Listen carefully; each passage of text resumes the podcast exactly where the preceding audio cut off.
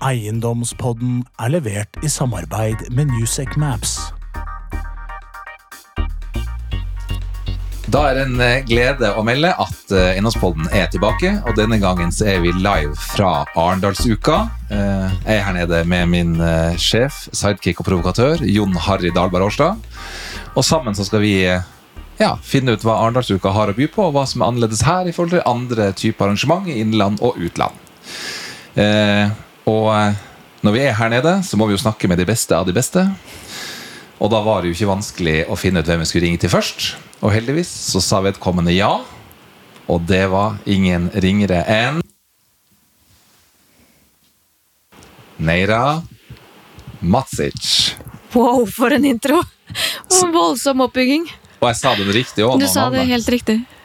Eh, nå har det jo storma mye rundt boligprisene. Skal de opp, skal de ned? Rentene er i full anbars oppover, skal hente inn inflasjonen. Og da har det jo blitt en debatt i media der noen sier at prisene skal ned. Gjerne de som måte, kanskje ikke er på boligutviklersiden og har et mer analytisk perspektiv. Kanskje for analytisk, det skal vi finne ut i dag. Og så har du de som er mer på boligutviklersiden, som sier nei, nei. Eh, Oslo-markedet er immunt. Det skal alltid opp 5-10 Det er på en måte sånn hele den pyramidespillet fungerer. Og vi tenkte i dag, sammen med Jon, at vi skulle gjøre det her banalt enkelt.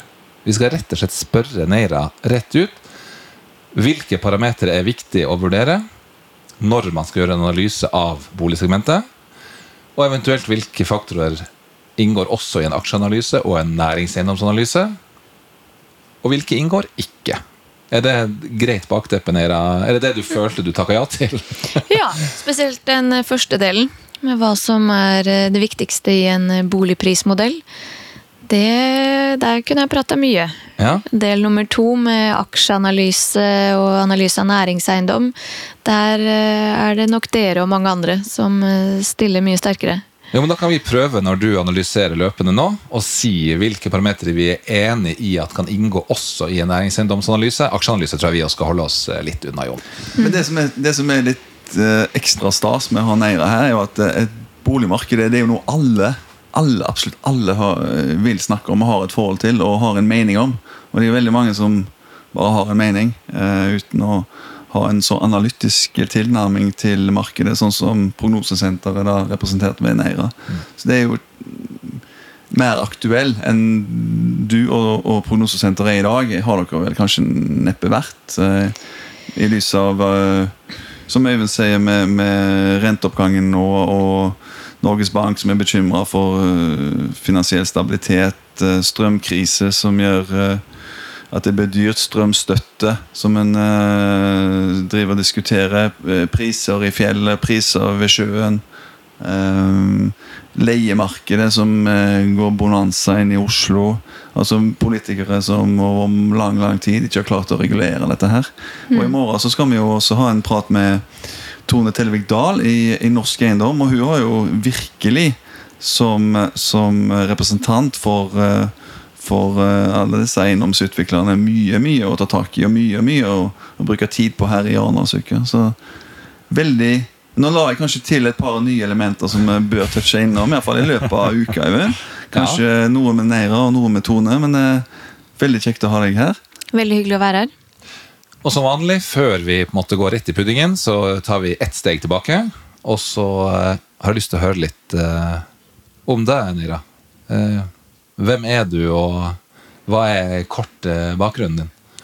Eh, veldig kort så ble jeg født i Bosnia i 1990, så jeg er 32 år gammel. Eh, ble født i en by som heter Mostar, som er verdens vakreste by, syns jeg. Var der nå i sommerferien og hadde med meg samboeren min dit for første gang, og han var enig i at det var verdens vakreste by.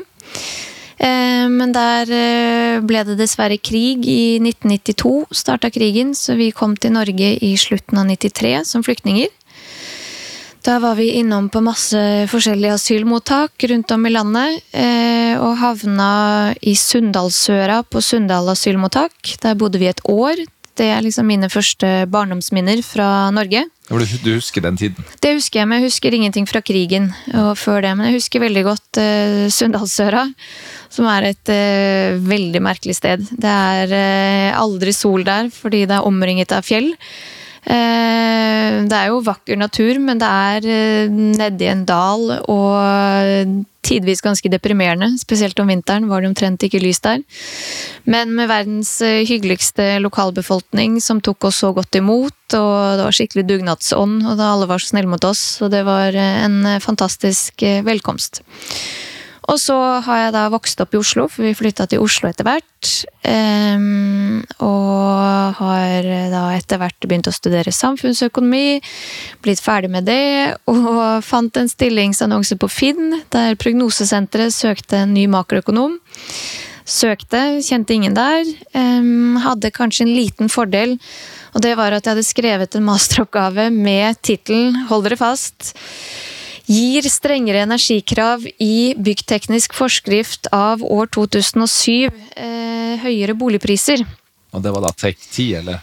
Nei, det var overgangen fra Tech eh, 97 til Tech 07. Overgangen eh, i den tiårsperioden, så det var Tech 07 jeg så på da. Og da ble eh, energikravene ganske kraftig strammet inn i, i den overgangen, og spesielt eh, UU-krav og krav til, eh, til eh, eh, isolering. eh, som førte til at eh, veggene plutselig måtte bli ganske mye tjukkere. Og på den tiden så var det mange utbyggere som var ute i media og sa at eh, bare de energikravene alene ville gjøre en typisk toroms rundt 600 000 kroner dyrere å bygge. Og som student syntes jeg det hørtes voldsomt ut, så jeg tenkte at dette kan jeg grave litt mer i. Og da hadde Kommunal- og moderniseringsdepartementet utlyst en oppgave. Så de hadde på en måte Vi vil finne ut av dette. Fins det en student som eh, gidder å grave i det her? Og da var jeg den studenten. Og da fikk jeg data fra Prognosesenteret for å gjøre den oppgaven. Så da jeg etter hvert søkte på, på jobben, så jeg kjente jo ingen som jobbet der, og jeg kjente jo ikke så godt til selskapet, men jeg hadde brukt deres statistikk og deres prognoser, og det var jo kanskje en fordel. Så fikk jeg jobben der, og nå har jeg vært der i åtte år. Men Prognosesenteret Men hvorfor endte du opp med Ja. Unnskyld, Eivind, men eh, hva var anledningen til at du skrev om boligmarkedet som eh, samfunnsøkonom? Eh, Det har blitt skrevet voldsomt mange masteroppgaver om boligmarkedet og boligprisene, også på, på samfunnsøkonomi. Eh, På, på den masteren jeg gikk, var det egentlig ganske vanlig, men de fleste prøvde å lage ulike boligprismodeller, og de fleste så på eh, effekten av renteendringer på boligprisene. Det følte jeg var det klassiske. Eh, Og så prøvde man å utvikle en ny boligprismodell som bedre kunne predikere boligprisene enn det alle andre hadde gjort før deg. Så det var det ganske mange som gjorde. Men akkurat denne her, denne linken mellom reguleringer eh, og så konkrete reguleringer som strengere energikrav i byggteknisk forskrift, det hadde jeg ikke hørt at noen andre hadde sett på linken mellom det og boligprisutvikling.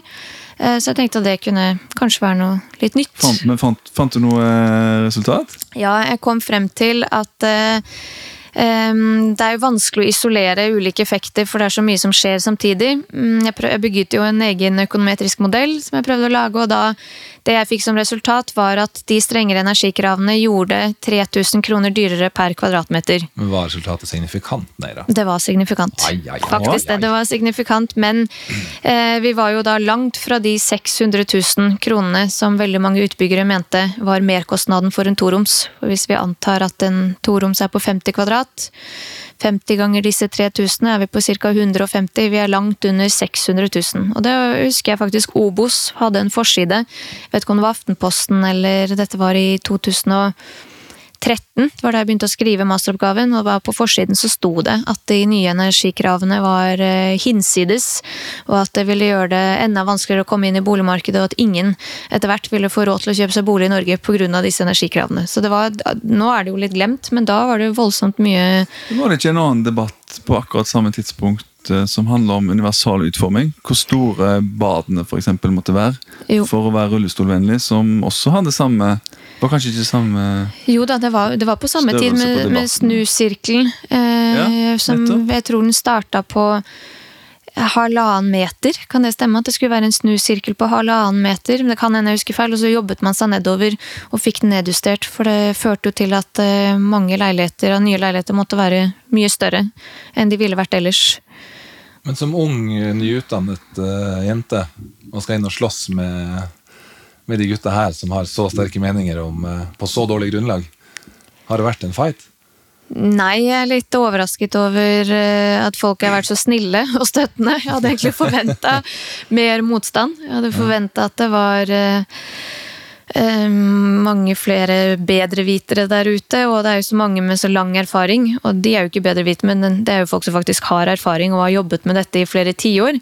Um, så at de ikke har vært mer på en måte ute etter å ta meg eller å uh, umyndiggjøre meg, det har overrasket meg, for jeg har egentlig bare fått støtte.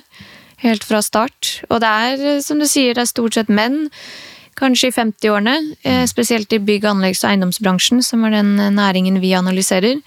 Og jeg har aldri opplevd noe annet enn eh, bare masse hyggelige folk jeg har blitt kjent med. Og hver gang jeg holder et foredrag, eller et eller annet, så kommer folk bort og sier at du var veldig flink. Og det er alltid, alltid støtte å få. Ja, det er bra å høre.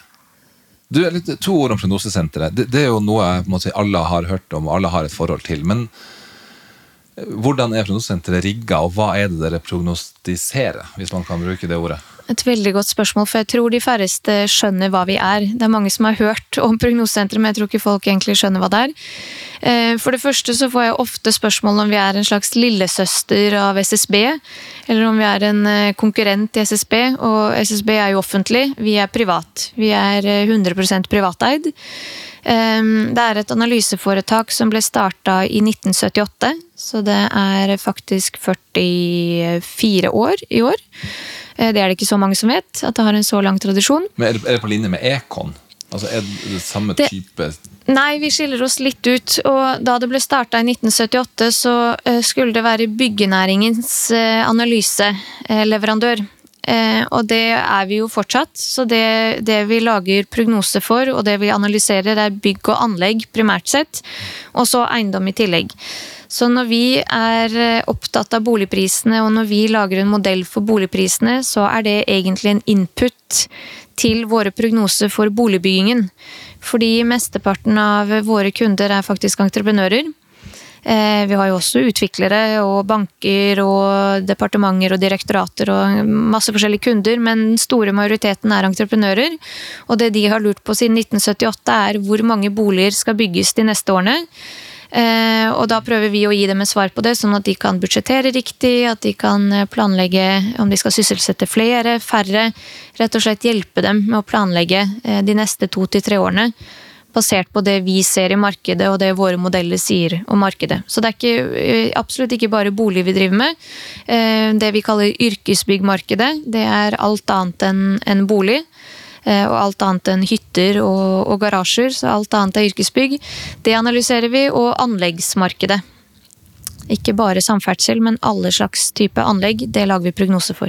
Men dere lager jo prognoser også på fritidsboligmarkedet, har jeg lest. Både på, til fjells og til ved sjøen. Stemmer. Så alle, alt av bygg og alt av anlegg er, eh, er vårt eh, primærområde. Men din, du er sjefsøkonom og boligekspert. Er du primært mot bolig, eller dekker du på en måte alle de næringene du nevner? Jeg dekker alle de næringene jeg nevnte nå. Um, Jeg har jo det faglige ansvaret for alle våre rapporter. Um, Så det er jeg som sitter igjen med det endelige ansvaret for det, men vi fordeler det jo uh, oss imellom. Vi er ganske mange i teamet nå. Um, Så hvis det er en av oss som skal grave litt mer i et tema, så er det ofte jeg som graver meg ned i, i boligmarkedet. Men som sagt, boligmarkedet i vår verden er egentlig primært sett fra entreprenørenes perspektiv. Altså hvor mye skal bygges fremover, og da er boligprisen en input til det. Mens for mange andre så lager man jo boligprismodeller og prøver å predikere det fordi det er et mål i seg selv. Men når du sier hvor mye som skal bygges, er det basert på folketilvekst, f.eks.? Det er en eh, og, ja. faktor, men ganske mye annet òg. Dette med, med folketilvekst, der har vi noe som heter boligbehov. Jeg vet ikke om dere har hørt om det? Eh, boligbehovet det er den demografiske komponenten i boligetterspørselen. Så boligetterspørselen har mange ulike komponenter. Rente, inntektsutvikling, masse annet. Eh, den demografiske biten av det, hvis du bare isolerer den, da får du boligbehovet. Så vi har en egen modell på det, og da bruker vi SSBs befolkningsfremskriving fremover i tid. Og så regner vi selv ut hvor mange personer som bor per husholdning i de ulike aldersgruppene i alle landets kommuner. Så vi har ett nøkkeltall for hver aldersgruppe i hver kommune, og det er fra 1. januar i år. Så holder vi det nøkkeltallet konstant, og så fremskriver vi befolkningen fremover i tid med SSBs befolkningsfremskriving. Og det vi får som resultat, er hvor mange boliger som må bygges for at husholdningene skal være like store fremover som det de er i dag. Så da antar vi at man bor like mange personer per husholdning fremover. Og da eh, sier boligbehovet hvor mange boliger man burde bygge. Ja, og folk skiller seg like ofte, og folk får like mange barn. og det... Nei, ikke like mange Nei. barn, for alt dette ligger jo inne i befolkningsfremskrivingen. Så det er ikke Altså, konstant. ja. Er Men, ikke men har det ingenting å si hvem de menneskene er? Jo da. Om de kommer fra Moss, eller om de kommer fra Bosnia, eller om de Jo da, det er derfor det er per kommune. høyt utdanna, lavt utdanna. Det har veldig mye å si. Eh, Det er derfor vi har tall per kommune og per aldersgruppe, og vi ser at det varierer veldig. I kommuner der det er eh, mange flere innvandrere, eh, så ser man at eh, personer per husholdning kan være høyere i de bydelene. Eh, Men det er jo litt spesielt for Oslo, for Oslo har en høyere innvandrerandel. Men samtidig så har det eh, de minste husholdningene. Altså I Oslo er det 56% av husholdningene som er enpersonhusholdninger. Det er ingen andre steder i, landet der det er så mange eh, single husholdninger som i Oslo. Og det er heller ingen andre steder i landet der det fins eh, husholdninger med så mange personer per husholdning som i Oslo. det et, hvis du er et kollektiv, da, for å ta i disse studenttider, så ligger det friskt i minnet. Mm. Er det et, er det et eh, en eh, Hva kalte det? En- Det er en stor husholdning. De kan være fire personer per husholdning. Ja, Så det teller dere som fire? Ja. Hvis Så- de bor i én bolig og de deler Ja. eh, kjøkken, og så er det én husholdning. Men hvis de bor i hybel, så er det én. Ja. Det er rett og slett basert på hvordan folk bor. 56% 56% i Oslo bor alene, og det er ganske dramatisk. Økende, eller? Eh, stabil andel, egentlig. I, i flere år så, så var den økende, men jeg mener at jeg har sett at de siste årene så har den vært stabil, til og med bitte litt synkende i perioder, og det kan nok ha sammenheng med at boligprisene er så høye, og har blitt så høye at selv de som ønsker å bo alene, ikke kan bo alene, men tvinges til å bo med noen andre. Kanskje er det to venner som kjøper sammen, istedenfor at hver av dem kjøper hver sin bolig. Ehm, så denne demografiske analysen, den er veldig viktig for oss. Og det er da dette boligbehovet, og det igjen, i en boligprismodell så er det én av veldig mange komponenter. Og vi har jo nettopp gått gjennom at det for å regne seg frem til den, den består jo av 100 komponenter. Men da regner du ut hvor mange boliger som burde bli brukt for å vedlikeholde dagens sammensetning, da? Hvor mange boliger bør vi bygge for at den befolkningsveksten som kommer, skal få plass i en bolig? Og så tar vi hensyn til det som heter avgang. og Det er boliger som rives fysisk hvert år, enten pga. brann eller andre årsaker. Så forsvinner det i Norge ca. 2500 boliger. De er en del av boligbehovsberegningen, og vi antar at de blir erstattet av nye boliger. Er en Men, men får, du, får du på en måte øh, Det er en viktig jobb, men får du et, får du et svar? Får du, du, får, du får ikke vite om det er rett eller galt.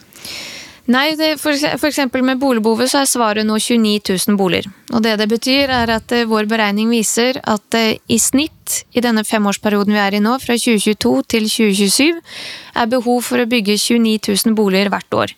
Hvor? I hele landet. Hele. Totalt. Og så får man jo disse tallene på kommunenivå. I Oslo så viser beregningen at det er eh, behov for 3200 boliger hvert år.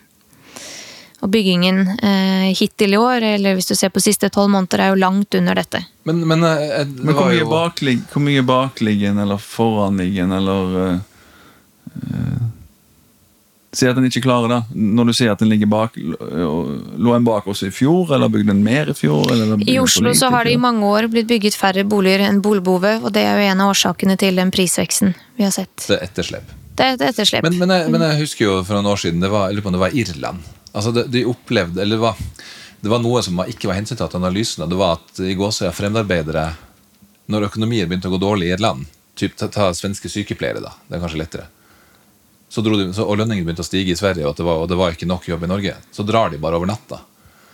Når du får sånne plutselig skift i hva skal jeg si, etterspørselen, klarer man å på en måte hensynta den volatiliteten i at fremmedarbeidere. tar Stavanger med olje. Når oljeprisen faller, mange drar hjem. Altså, det er ganske sånn sensitivt eh, Eller er det ikke det? Jo da, det er, men det, det er derfor SSB har et stort team som bare jobber med befolkningsfremskrivinger.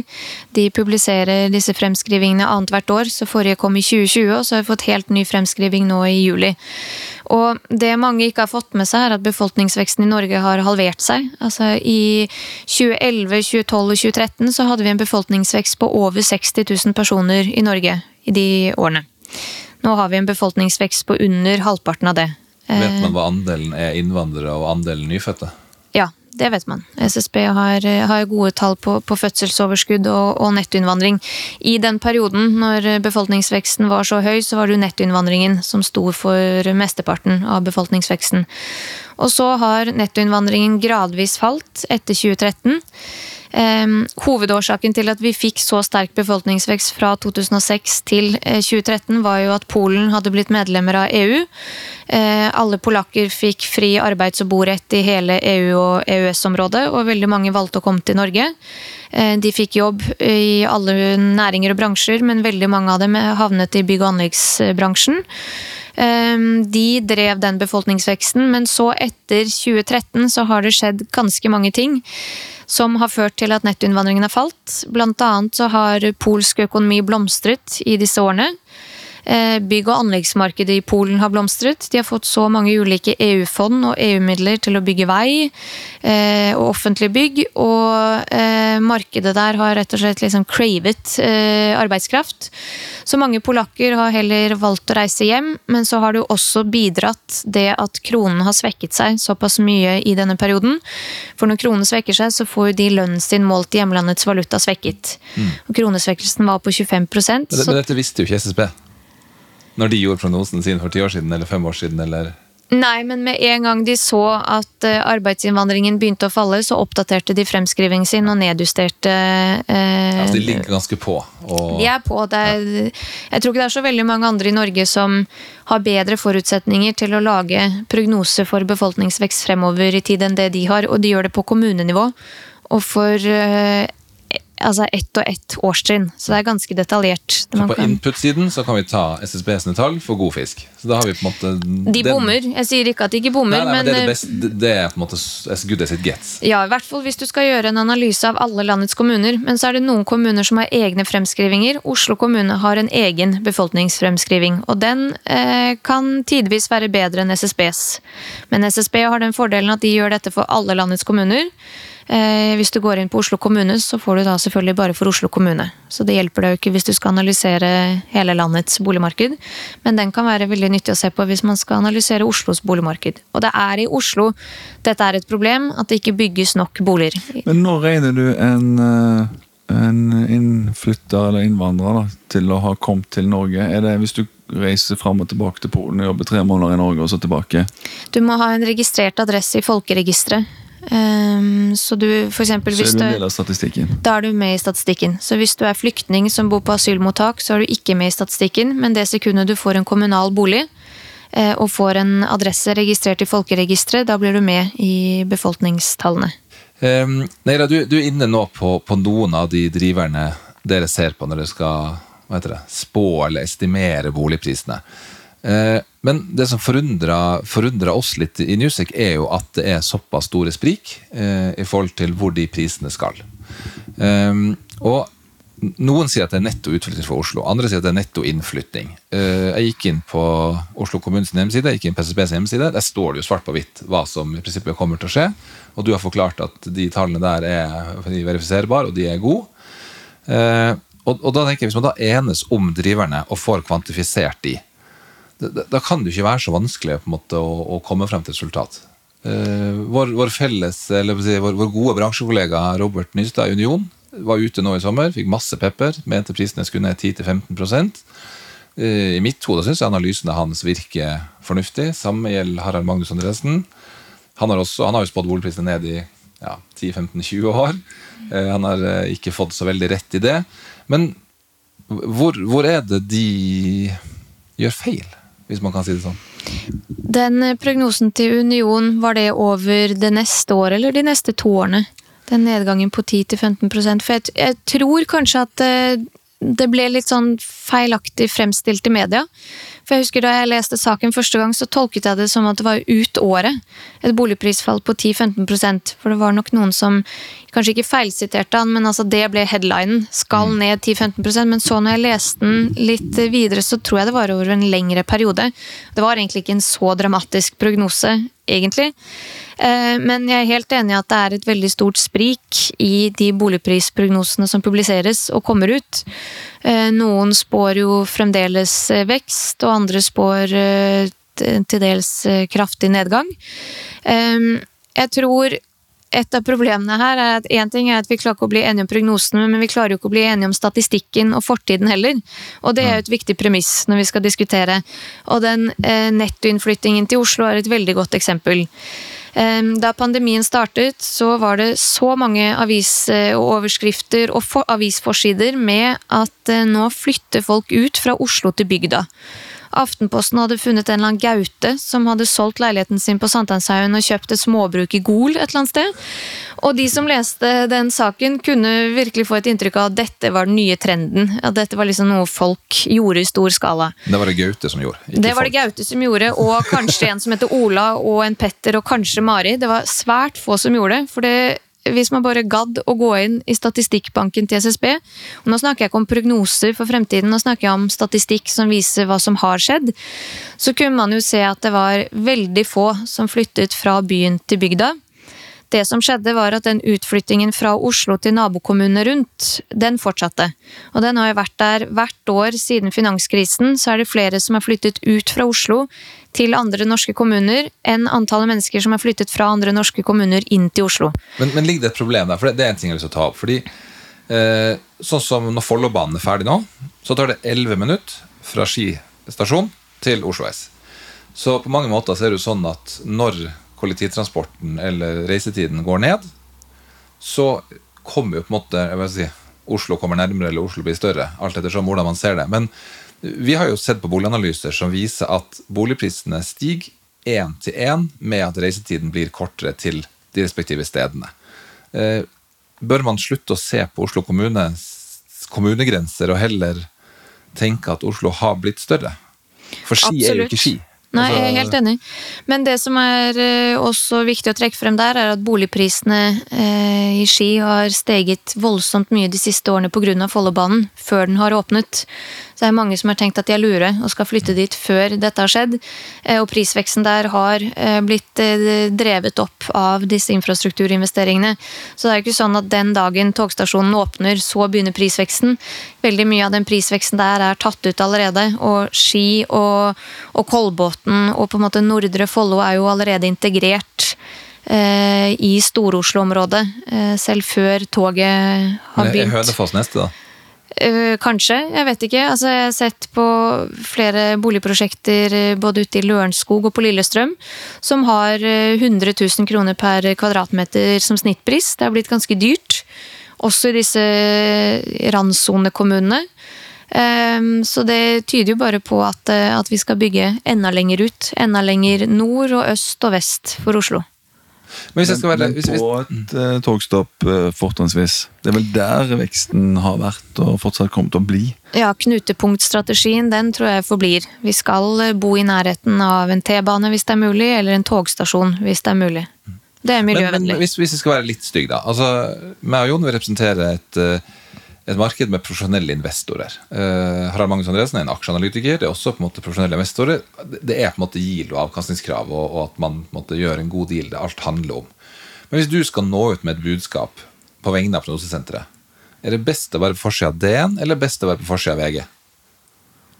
Eh, DN. Ja, er det, altså, men, For altså, vi, I Prognosesenteret så har vi jo ikke noe business med, med forbrukere. Vi er jo bare B2B. Altså, men, men er det ikke masse psykologi her? Altså, er det ikke litt sånn at hvis alle tror at Vårt inntrykk eller mitt inntrykk er litt sånn at hvis, hvis man tror at boligprisene skal opp, at det virker som at alle egentlig bare skal ri den veksten alle andre har hatt historisk, og så blir det egentlig sånn selvoppfyllende profeti at, at eh, Det er det helt klart, og det er mye forventningsstyrt. Men vi som et selskap leverer jo bare tjenester til næringslivet. Eh, Så vi ønsker ikke å påvirke forbrukere den ene eller andre veien. Det er mange andre organisasjoner som har en agenda og har en egeninteresse.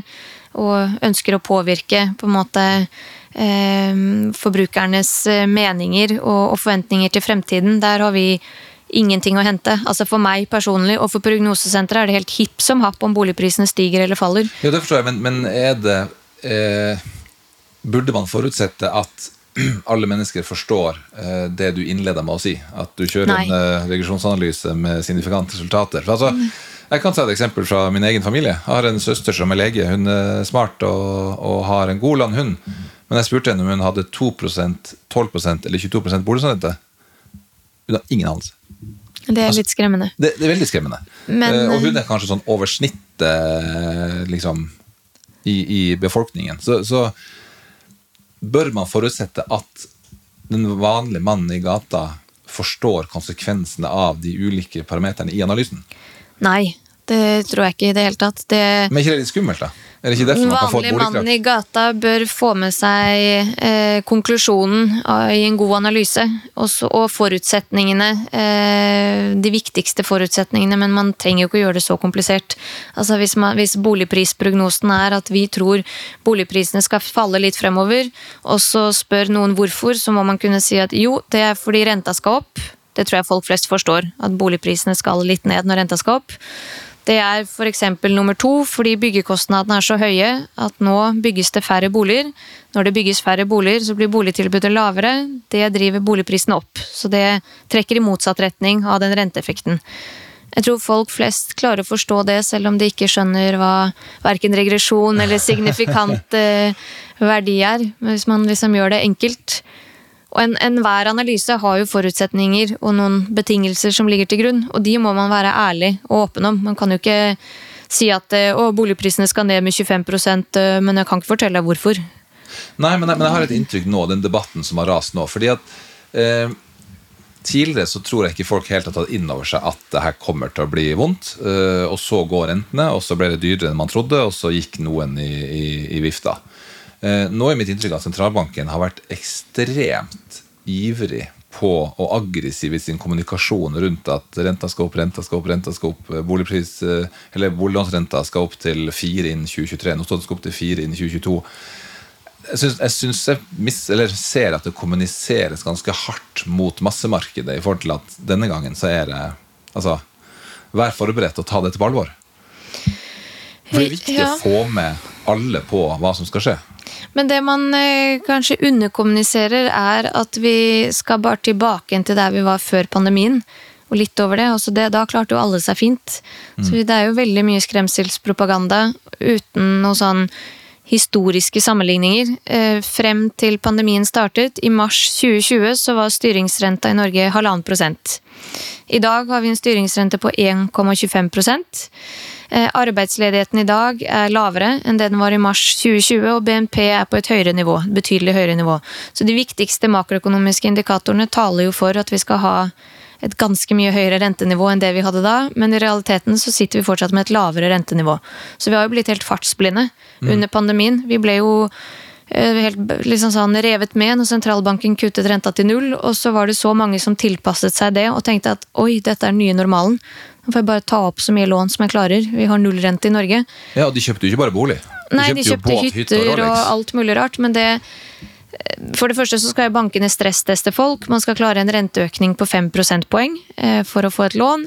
Og for det andre så, så burde de fleste skjønne at vi ikke kan ha nullrente permanent. Altså dette var et krisetiltak.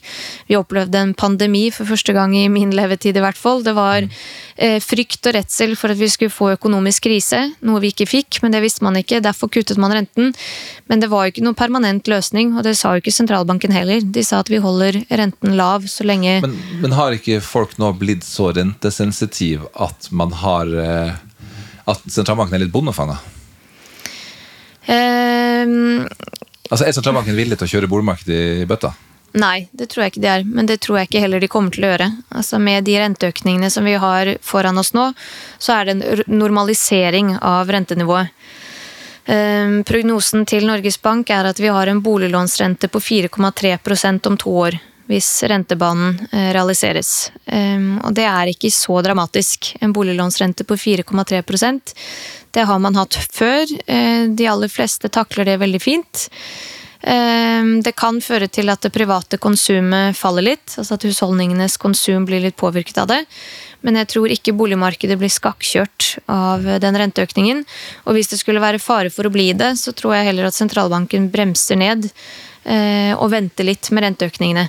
Og det tror jeg uansett hva som skjer med boligmarkedet, så er jeg litt usikker på om rentebanen er realistisk. Jeg tror den er realistisk nå på kort sikt, men litt utover i horisonten så tror jeg kanskje at det blir behov for færre renteøkninger enn det sentralbanken sier til oss oss Det har gått ut ganske hardt, og så skal du jo, rentebanen er jo fallende om, om et par år igjen. Så de, de kjører egentlig hardt i starten, og så ser de det heller an, istedenfor å prøve å treffe målet på en eh, Ja, Det de har lagt inn, er vel en liten nedgang fra 2024 til 2025. Men jeg tror, eh, jeg tror renteøkningene kan stoppe opp før det. Altså Nå ser vi ikke at vi skal sammenligne oss med Kina, men Kina kom med første rentekutt.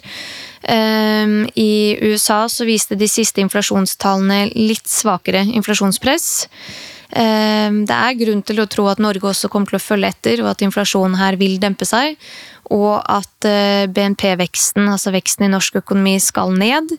Eh, Det er også grunn til å tro at arbeidsledigheten skal litt opp fra dette veldig veldig lave nivået. Så jeg tror det er mye som taler for at vi får mange renteøkninger nå på kort sikt, men sånn utover 2023 så kan jeg ikke helt se behov for eh, alle de renteøkningene som er varslet. For jeg tror økonomien vil ha kjølt seg ned innen den tid. Men bo, boligmarkedet i Oslo, eh, Neira. Eh, litt, bare summer opp spådommene deres for eh, 2022-2023. Hva tror dere kommer til å skje? Det er jo ulike effekter her som drar i ulik retning. Du har et, en rente som, eh, som stiger, som gjør ja, dyre, dyrere å låne. Som, eh, og så har du en byggekostnad som også går i været, som, har, som drar i andre retning, faktisk. Det er der Oslo skiller seg mest fra resten av landet, fordi Oslo har det mest rentesensitive boligmarkedet. Oslo har den høyeste andelen husholdninger med veldig høy gjeldsgrad og høy belåningsgrad. Så i teorien så bør en renteøkning som er lik i hele landet, bør påvirke boligetterspørselen mest negativt i Oslo. På grunn av at folk er så høyt belånt. Det er argumentet isolert sett. Isolert Ja. sett. Men du er inne på analysen da, bare for å ta Jon spør. Hvis du skal nevne, liksom, hvis folk skulle gjort det her på bakrommet, en analyse, hva er de tre for enkelt, da, tre viktigste driverne for at boligprisene skal opp eller ned? Eh, renteutvikling, eh, boligbygging og demografi. Altså Så summen av det, befolkningsvekst. så bør man kunne lese ut et eh, Jeg syns det er en, en enkel og god analyse, hvis man følger med på de tre. Og for Oslos del så har vi nå nevnt nummer én. Oslos boligmarked bør i teorien være mer rente, rentesensitivt enn resten av landet. Men eh, så var det dette med boligbygging, og der skiller også Oslo seg ut ved at boligbyggingen er kjempelav, og veldig mye lavere enn det som er boligbehovet. Og der er Oslo igjen i en sånn særposisjon, eh, ved at det avviket mellom hva som er boligbehov og hva som faktisk blir bygget, det avviket er størst i Oslo.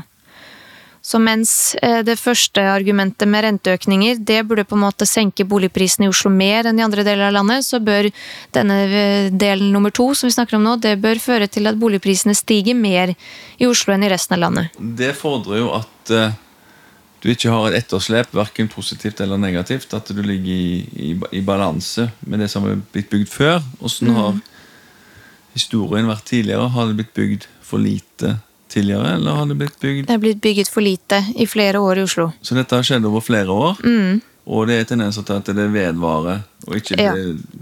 bygger mer. Det ser veldig dårlig ut for boligbyggingen. Eh, Det blir ikke regulert nok boliger i Oslo. Og hvis vi ser på igangsettingsstatistikken hittil i år, så er den kraftig ned for Oslos del. Og langt under det som er behovet. Og det tar ca. Hva hva er behovet? Du sa 29 000 i Norge totalt. Mm. Eh, Hva er behovet i Oslo? 3200 boliger. Og de siste årene, hvor langt unna har vi ligget? De siste årene så har det blitt bygget mellom 2000 og 2500 boliger i Oslo eh, hvert år. Snitta på sånn 2200. I de årene så har boligbehovet til og med vært litt høyere. Men nye beregningen vår viser for den femårsperioden som vi er inne i nå, at behovet er på 3200. I år så blir det kanskje bygget halvparten av det. Men, hvorfor, hvorfor klarer han ikke dette? Det er et godt hvorfor, hvorfor er det så vanskelig når en, når en ser hvilke konsekvenser dette har. Det blir tatt opp masse her i Arendal, akkurat det vi snakker om nå. Eh, masse politikertunge eh, events der man sitter og diskuterer eh, nettopp dette. Altså, i, nå nylig la Eiendom Norge frem sykepleierindeksen, eh, der de hadde med seg politikere på scenen som snakket om hvorfor det er blitt så vanskelig for vanlige mennesker med vanlig inntekt å kjøpe bolig i Oslo, ehm, og at det bare ser ut til å bli verre, og hva er det som er løsningen? Og så kommer det masse politikersvar på hva som er løsningen jeg har lest noen av disse her, jeg òg. Og jeg har lest sånn Ja, her er ti tiltak. Mm. Men det, det, det er jo bare tilbud og etterspørsel. Det er jo kanskje det første du lærer på, på, på Men høyskolen. hvordan få opp tilbudet? Det viser seg å være så mye vanskeligere i Oslo enn det man skulle trodd. Men bygger man ikke feil boliger også? Det gjør man også, eh, men det er litt pga. leilighetsnormen, eh, som igjen er politikerstyrt. Ja, men den, Regulering den har jo vært ganske kritisert nå. Men det er jo politikerne som har skylda i alt dette her. Det er ikke noen andre. Eh, nei, mye av det er nok eh, politikk som hadde gode intensjoner, men så slo det litt feil ut. Leilighetsnormen kom jo fordi man ville ha flere barnefamilier i Oslo sentrum. Tanken var jo veldig Ja, god. ja. Man ville ikke at alle barnefamiliene skulle stikke av til Ski, Kolbotn, Asker og Bærum, men at det skulle være et eh, yrende liv i Oslo sentrum med unge og gamle og alt midt imellom. Men det å, kreve at en så stor andel av eh, nye leiligheter i et boligprosjekt skal være over 80 kvadrat, det er nok helt feilslått politikk. Fordi de fleste barnefamiliene de ønsker seg hage, de ønsker seg småhus eller enebolig.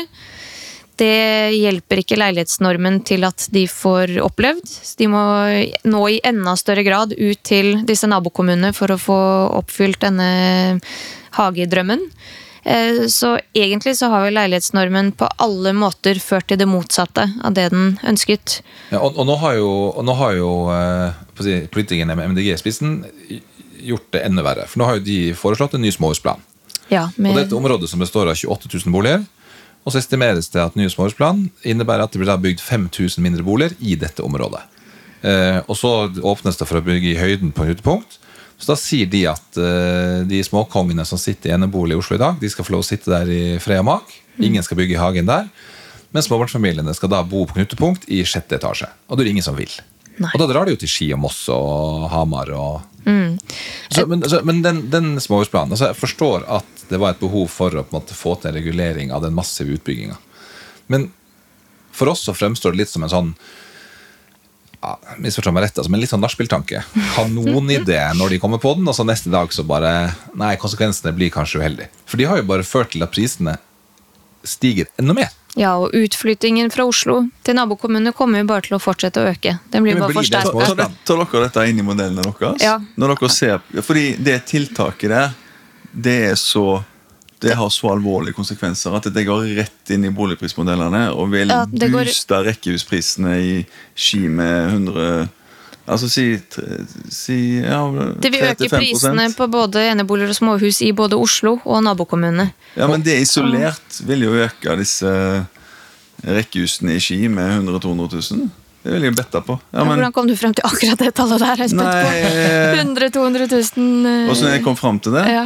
Nei, eh, det, det er erfaring og litt røring i gryta. Ja, og litt og så er det sikkert feil. Men jeg mener vesentlig, da. ja, jeg er helt enig. Men, men problemet også Har du rent på det, forresten? Nei, det var derfor jeg var spent på om jeg kunne lære noe av deg. og du- Men, men, men problemet med småhusplanen er jo også nummer, to er jo da at eneboliger kan nå ha én utleiedel.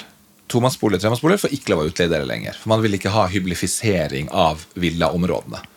Gjør ikke det at det blir et, Da skal du kaste ut leieboeren. Han må jo også ha en plass å bo. Leieprisene kommer jo til å øke som en konsekvens av det. Ja, for nå er Det halvparten så mye sekundærboliger i markedet. Så nå er leieprisene opp 12-13% Og det har vært eh, ønsket av politikerne. Det har de Hvorfor jo ønsket.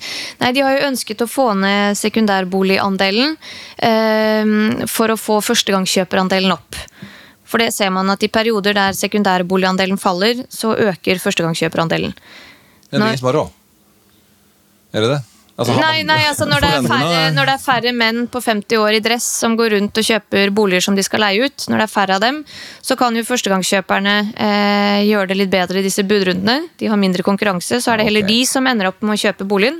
Og Det har jo ført til at det er blitt flere førstegangskjøpere, og andelen førstegangskjøpere har faktisk økt de siste årene. Det har vært positivt. Det har vært ønsket. Men det har jo også hatt en bakside. Baksiden er at det er, flei, eh, at det er færre utleieboliger på markedet, og leieprisene har økt. Eh, For, Har dere en oversikt over antall utleieboliger i markedet? ja, vi følger med på det på Finn. Og det vi det ja, alle men Da kan ser se det bare på. til leie, men dere har ikke Ja. registrert dette er mm, boliger som ligger i dere har antall hvor, hvor mange utleieboliger er det i Oslo, da? For å si det sånn. Hvis du tar med det Eh. sekundærmarkedet, som er vanskelig å vite om det er utleie eller ei. fordi Nei, du, å, du Det er lurer på om det fins tall på sekundærboliger i Oslo? Det finnes det tall på. Det gir bl.a. NEF ut i samarbeid med Ambita og Og da klarer du å Samfunnsøkonomisk summere opp antall utleieenheter i Oslo. Ja, men det er litt to forskjellige størrelser. Det ene tallet er antallet og andelen sekundærboliger i Oslo. Det vet man jo fra skattemeldingen. Ja, du og det er grunn til å tro at i aller vesentlighet så er det utleiebolig. Noen har det som som fritidshytteleilighet, men de fleste leier vel det ut. En Ja. sekundær Ja. leilighet. Men så har du de som Det er leier ut egen bolig også. Jo, men, men, men dere har statistikk på antall utleie en objekter, da? Ja, og hvis, hvis man Er følger med på det som Er er, på? Finn, så er det færre tilgjengelig. Mm. Så hvis du er en eh, som skal leie i Oslo, så har du mange færre boliger å velge mellom nå enn det du hadde før. Ja, Men det kan jo være fordi det har kommet veldig mange som ønsker å leie bolig.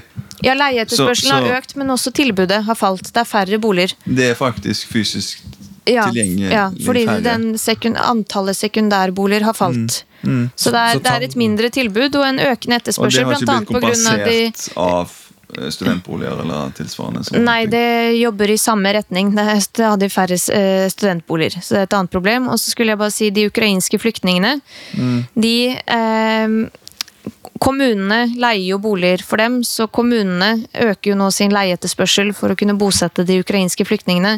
Så det har vært flere ting som har ført til at leieetterspørselen har økt, samtidig som tilbudet av leieboliger har falt. Og det har jo ført til at leieprisene har økt ganske mye nå.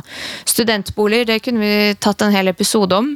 I Norge så bygges det hvert år halvparten så mange studentboliger som det antallet som får tilskudd fra staten. Og det er ganske spesielt.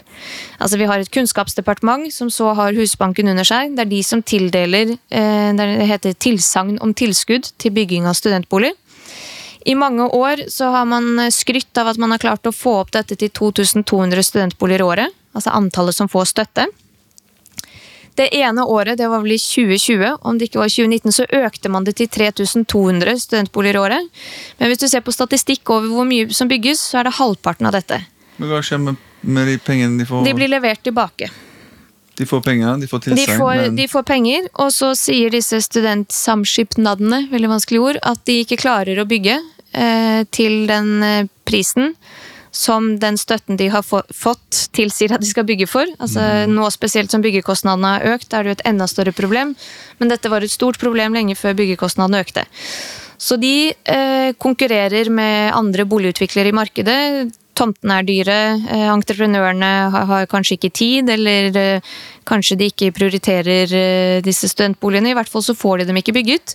Og da, det resulterer i at de, de må levere pengene Men det er tilbake. egentlig helt Du, du måler egentlig basert på helt fall, feil eh, tall. da Det er samme som å melde eh, hvor mange tomter du har regulert. sant?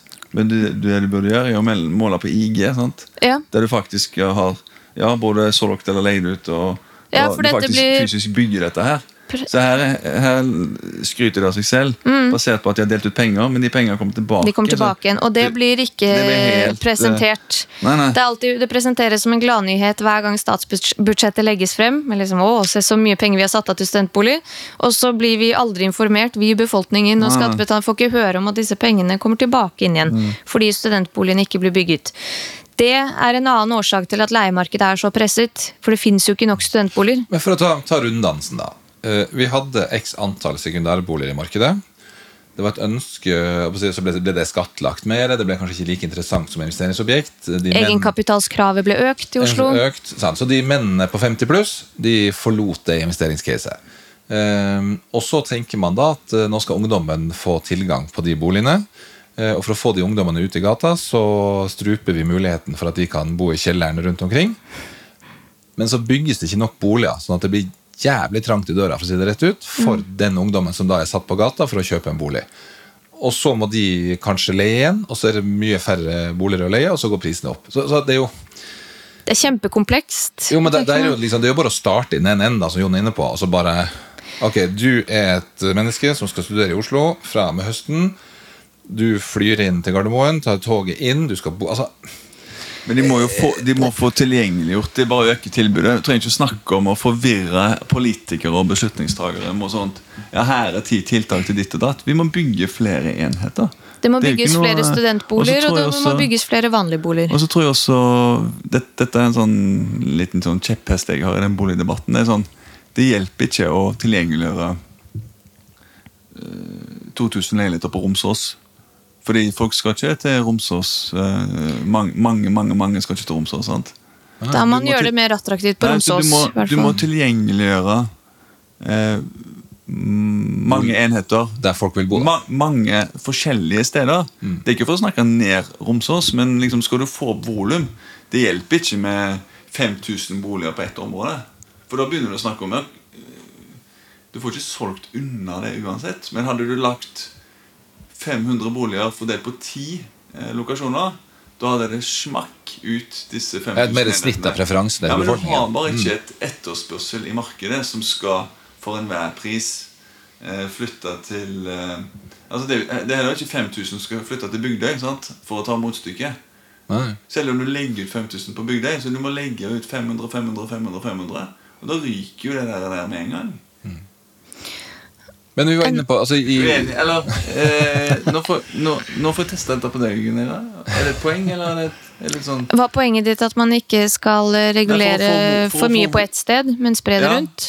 Absolutt. Ja, hvorfor ikke? Det, hvis bare summen er Ja, Men det hjelper ikke at summen er høy hvis den er isolert på ett spredt, sted. og Fordi godt det, det, det, er ikke det blir ikke tatt opp. ikke sant? Det store problemet i Oslo er at de fleste eh, vil bo i sentrum. Det er der eh, trykket er størst, og der får man ikke bygget noe mer. Så på lang sikt så er det jo ikke noen annen mulighet enn at boligprisene i Oslo sentrum vil øke. Med mindre det åpnes for kraftig fortetting eller kraftig bygging i høyden. Eh, men men er, det, er det så enkelt bare å bygge mer? Er det ikke en liten nyanse her? Det må jo være et eller annet match mellom Det må være match i det som bygges, eh, og det folk vil ha. Det må det. Um, Har dere gjort noen øvelser på det? Det har vi. Vi ser at uh, i Norge er sånn at 56% av de eksisterende boligene er eneboliger. Så litt over halvparten er eneboliger. Den andre halvparten er likt fordelt mellom leiligheter og småhus. Uh, men husholdningene er ikke sånn. Uh, hvis vi ser på husholdningstyper, så er det sånn at to tredjedeler av alle norske husholdninger er enten single eller par uten barn. Så to tredjedeler av husholdningene mm, burde kanskje bo i en mindre bolig enn en stor enebolig, eller ønsker seg kanskje en leilighet, mens over halvparten av boligmassen er eneboliger.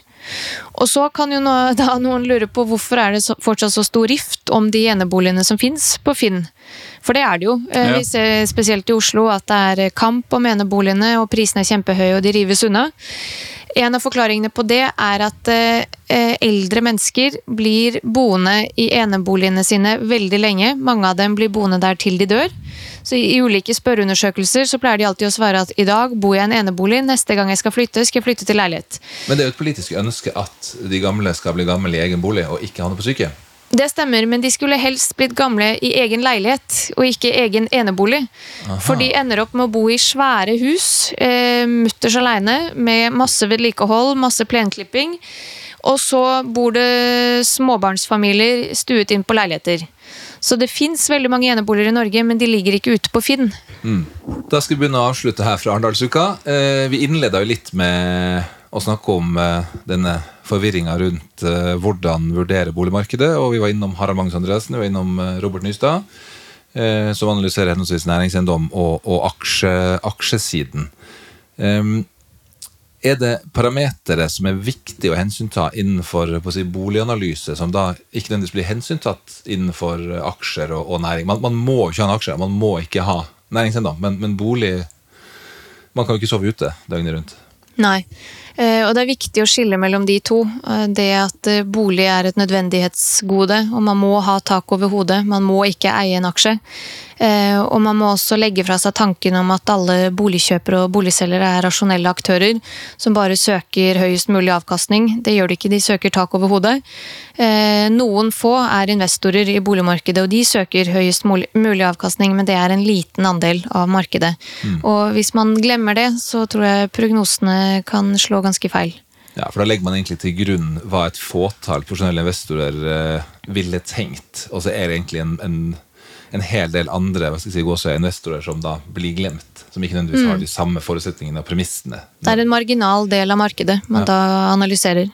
Men hvis boligmarkedet skulle falle uh, 5-10 uh, vil investorene på et tidspunkt gå inn og, og fange den fallende kniven? Altså Det blir jo et yield case hvis man da skal se på de investorene igjen. Et fall på 5% hadde vært så lite. Det er eh, I januar alene i år økte prisene eh, med 4,5% I januar og februar så hadde vi sterkere prisvekst i år enn det vi hadde i hele fjor.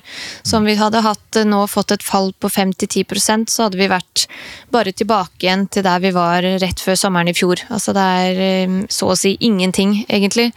Eh, Det, det vil jeg karakterisere som et eh, veldig, veldig svakt boligprisfall. Eh, Men hvis vi kommer opp i 20 eh, fall, så er det fortsatt et høyt nivå på boligprisene. Da er vi liksom tilbake der vi var før pandemien. Det er fortsatt eh, dyrt for bolig, men da tror jeg det er flere investorer som vil se dette som et eh, mye bedre investeringscase, og så kan eh, bli mer interessert i å kjøpe bolig for utleie igjen. Men det at leieprisene nå har steget så mye, er, det, er leieprisene etablert nå på et høyere nivå, eller er dette på en måte opp og så ned igjen? Det er sjelden leieprisene synker. Jeg tror det er litt sånn sticky prices-fenomen. At eh, prisene kan flate ut, og så stige igjen videre. Men jeg tror ikke leieprisene skal ned. I Norge så kan man jo justere husleiene med konsumprisindeksen. Nå har vi en, eh, en vekst på ca. 6,5 eh, Så man må jo da også forvente at husleiene stiger tilsvarende etter hvert som kontraktene blir oppjustert. Så sånn sett så er jo leiemarkedet en ganske god inflasjonssikring. Um, mm. Men jeg, jeg tviler på at leieprisene skal, eh, skal noe særlig ned etter hvert. Det tror jeg ikke. Men, men hvor mye må leieprisene gå eh, nå som skal si, avkastningskravet øker med, med økt rentebane? Kan, det, har du noe skudd fra hofta? i Nei, det har jeg ikke. Gå for hva da? Men- men for at det skal ja, være lønnsomt? leiepriser vil jo på en måte redde prisene, på en måte. Eh, vil ikke det? Hvis man tenker fra et investorståsted. Jo, men eh, renteutgiftene for den samme investoren har økt. Altså Kapitalen han eller hun skal hente inn, har jo blitt dyrere. Mm. så det er både over og under brøkstreken ting som har endret seg. Ja. Eh, men ja, i takt med at eh, renta øker og lånet blir dyrere, så må også leieprisen opp for at det skal kunne regnes hjem. Så har jeg jo en sånn eh, Har jo en ting jeg på en måte har litt henge på. Vi snakka om det i bilen på hit, Nera. Og basert på det du har sagt, så er jo det jeg skal si nå kanskje på en måte enda dummere. Men eh, det er noe som heter Rolex-indeks. Eh, det betyr altså at Rolexer stiger i verdi. Eh, du har hytter på fjellet. Sist gang jeg var på Påskefjellet, så mens jeg var på hytta, så var det en bonde som bare satte opp et skilt og hadde regulert eh, 5000 nye tomter til hytter bare i løpet av påsken, så tilbudssiden er jo uendelig. Du har et båtmarked som har gått i taket. Altså, hvis jeg skulle sluppet min bolig til en lavere pris, og var litt sånn småjappete med hytte her og der, og Rolex og Porsche og, og båt, så hadde jeg jo solgt det først. Altså, er det ikke en trekkspilleffekt der? Først kjøper du bolig, og så kjøper du Porschen, og så kjøper du Rolexen, og så kjøper du hytta, og så kjøper du båten. Selger du ikke da i eh, revers? Jo, men det er veldig få i Norge som selger boligen sin fordi de økonomisk må. Det er jo få som tar et tap på boligen fordi de er liksom på randen av konkurs. De fleste som selger bolig med tap i Norge, er jo folk som pga. endret familiesituasjon må flytte et annet sted. Eh, enten er det en skilsmisse som fører til at eh, man flytter fra en veldig stor bolig til at man kanskje kjøper to rekkehusenheter hver for seg, eller så er det et par som har bodd i en leilighet som har fått barn som skal kjøpe seg et hus. Så det er liksom naturlige endringer i livet som tvinger frem et salg. Og så, hvis du har vært så uheldig at du kjøpte den boligen du eier nå, nå på et høyere boligprisnivå enn det du får solgt den for i dag, så tar du det tapet fordi du må. Og da hjelper jo ikke Rolexen eller hytta dytter, eller båten. Nei, jeg synes du dytter luksusgodet opp i gryta. De har egentlig, de skiller seg. Ikke, de har, de, ikke så, skiller seg. fordi jeg har ikke i hvert fall den statistikken vi ser. I Norge er det jo ekstremt få som misligholder boliglånet sitt. Så det er, det, det- man, man, altså det er jo et tegn på at det meste andre ryker. Du kvitter deg med luksusvarer og luksusgoder før du ikke nedbetaler boliglånet ditt. Så mislighold av lån er veldig sjeldent. Skjer sjeldent, men at folk eh, selger boligen sin med tap, det skjer. Men da er de som regel tvunget til det fordi de må ha en annen type bolig. Den passer ikke deres livssituasjon. Ok, så den hørtsen jeg har på det her, den kan jeg egentlig bare legge til side. Jo, men det ligger jo litt i det. Men eh, jeg, tror er, jeg tror ikke det er styrende eller ledende for folks eh, flytteplaner eller årsaken til at noen tar et tap. Og I Prognosesenteret har vi faktisk regnet ut hvor mange som taper på boligsalg. Og det er eh, overraskende mange. Det er ca. én av fem i Norge som selger boligen sin eh, for en lavere pris enn de kjøpte for, justert for transaksjonskostnader. Og halvparten bor i Stavanger, eller? I Stavanger så er denne andelen dobbelt så høy. Så i, i Stavanger er det ca. fire av ti som selger med tap. Yes. Og i Oslo er det nå eh, mellom 1 og 2% som selger med tap. Kjempelav tapsandel. Vi lager boligprisprognoser for å kunne lage boligbyggingsprognoser. Og vi har ikke tenkt at andre er så opptatt av det som er en input i vår interne verden. Men så har vi jo skjønt etter hvert at jo, jo, folk er jo interessert i hva vi mener om boligprisene i Oslo, Stavanger, Tromsø, Bergen. Ja, jeg tror absolutt, så, som dere allerede har funnet ut av. Altså, mange utbyggere vil jo vite ja, Skal trende, trende dette opp, eller trende det ned, eller Så før så var vi mindre ute og, og snakket om boligprisene fremover eh, i et regionalt perspektiv, og var mer på bygg- og anleggsmarkedet. Men det var ganske fascinerende. Det var jo åpenbart noe fullstendig galt når boligen i Stavanger eh, var lik den boligprisen i Oslo. Og når du kom til Stavanger, så bare ble du henta av en vaktmester eh, som kjørte eh, Mercedes eller Porsche. Altså, hva, hva skjer her borte, liksom? Det var, Det gikk jo så det, det var- suste. Det ja, det var virkelig det gikk så det suste. Markedet fungerte jo. Det var jo tilbud og etterspørsel. Innflyttingen til Stavanger var kjempesterk. Eh, Etterspørselen var kjempesterk i boligmarkedet. Man bygget masse, man fikk solgt masse.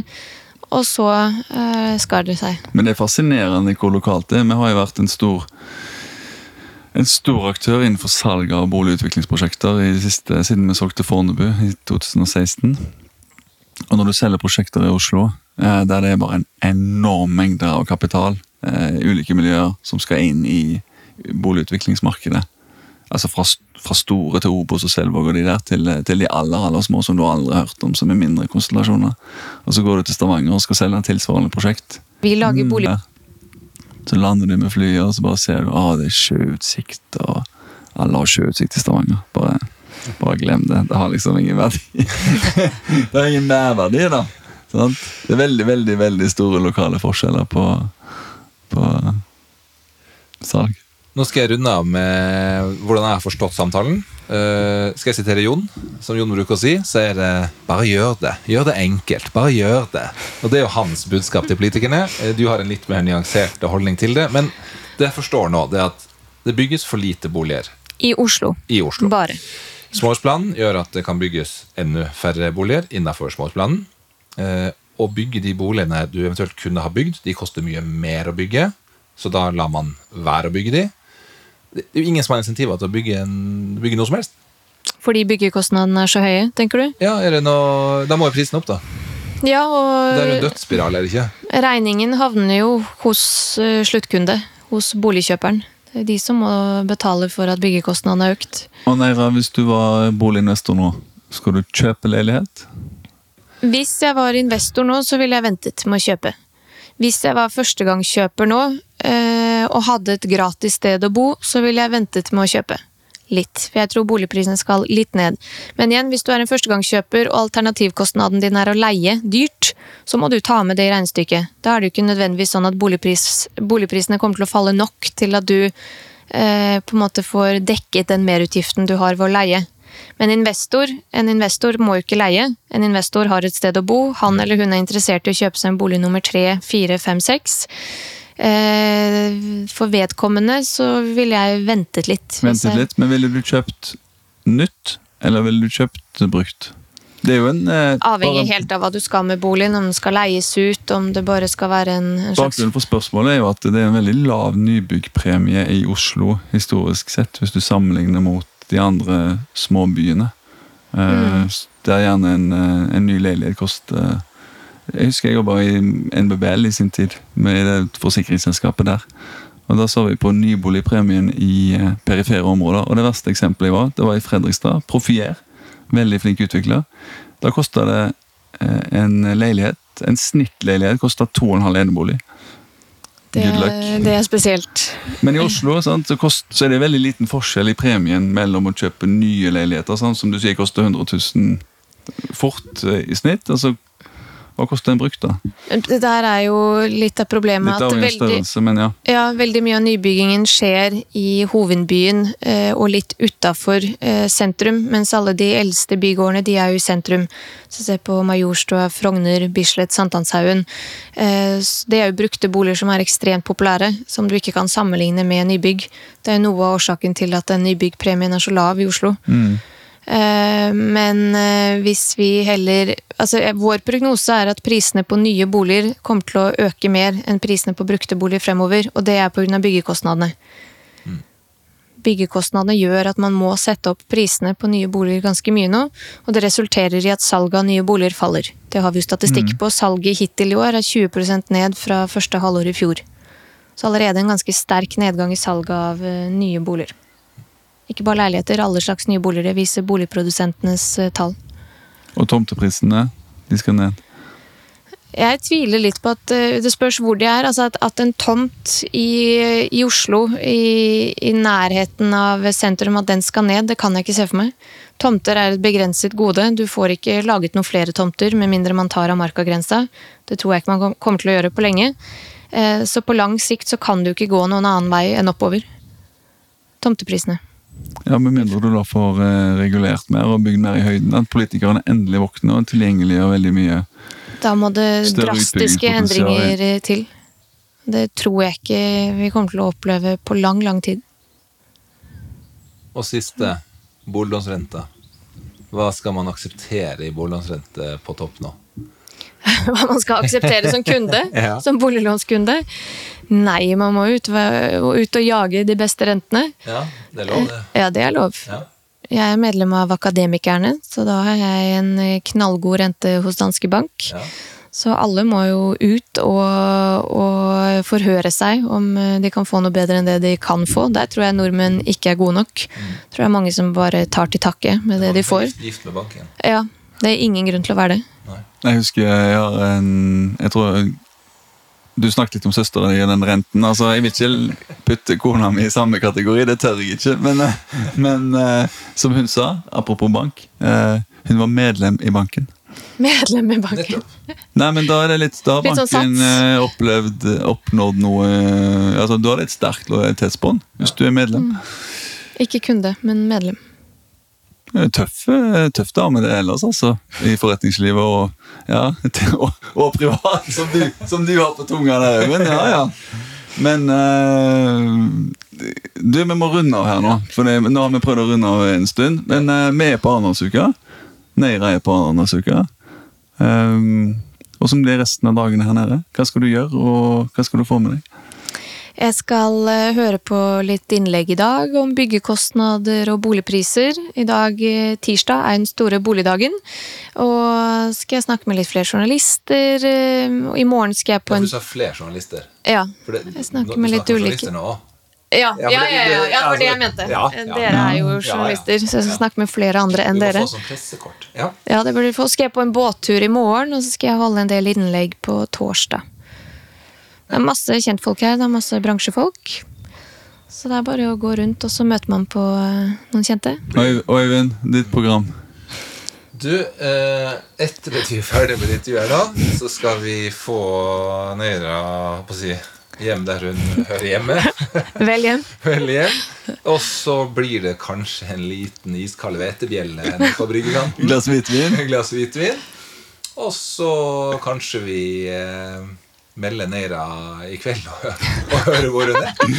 Ja, det er viktig å ikke ha for tett program. altså. Ja, ja. Det er mange som er kan dere eh, ha det litt for hektisk. Ja, så... ja, vil ikke gå i det. Men så, så vil vi ta med oss uh, alle impulsene vi får herfra, hjem til Oslo. Koke sammen eh, nye podkaster og nye arrangementer og komme rundt til, uh, til kunder. Vi er her for å lære, vi. Men det er ikke helt MIPIM. Det har dere sett. Eh, Merka. Altså kom, ja. det var ikke et MIPIM når du kom ned i eh, Det var vel sånn 60 millimeter i Ja, når det var I timen så han var rifla pommes frites som fløy gatelangs. Men eh, Jeg skal iallfall innom rutebilstasjonen. Skal jeg få tak i en sånn poncho. Det er ambisjonen. Ja, men du, Da runder vi av. Eh, takker for at du tok deg tid, Neira. Eh, vi har jo prata med deg altfor lenge, så eh, Takk for meg. sånn blir det iblant. Tusen takk, så høres vi. Og så sier vi lykke til med boligprisene og boligkjøp, boligrenter og alt som er. Debatten gir seg vel ikke her, men jeg føler at vi nå er med. Vel hørt.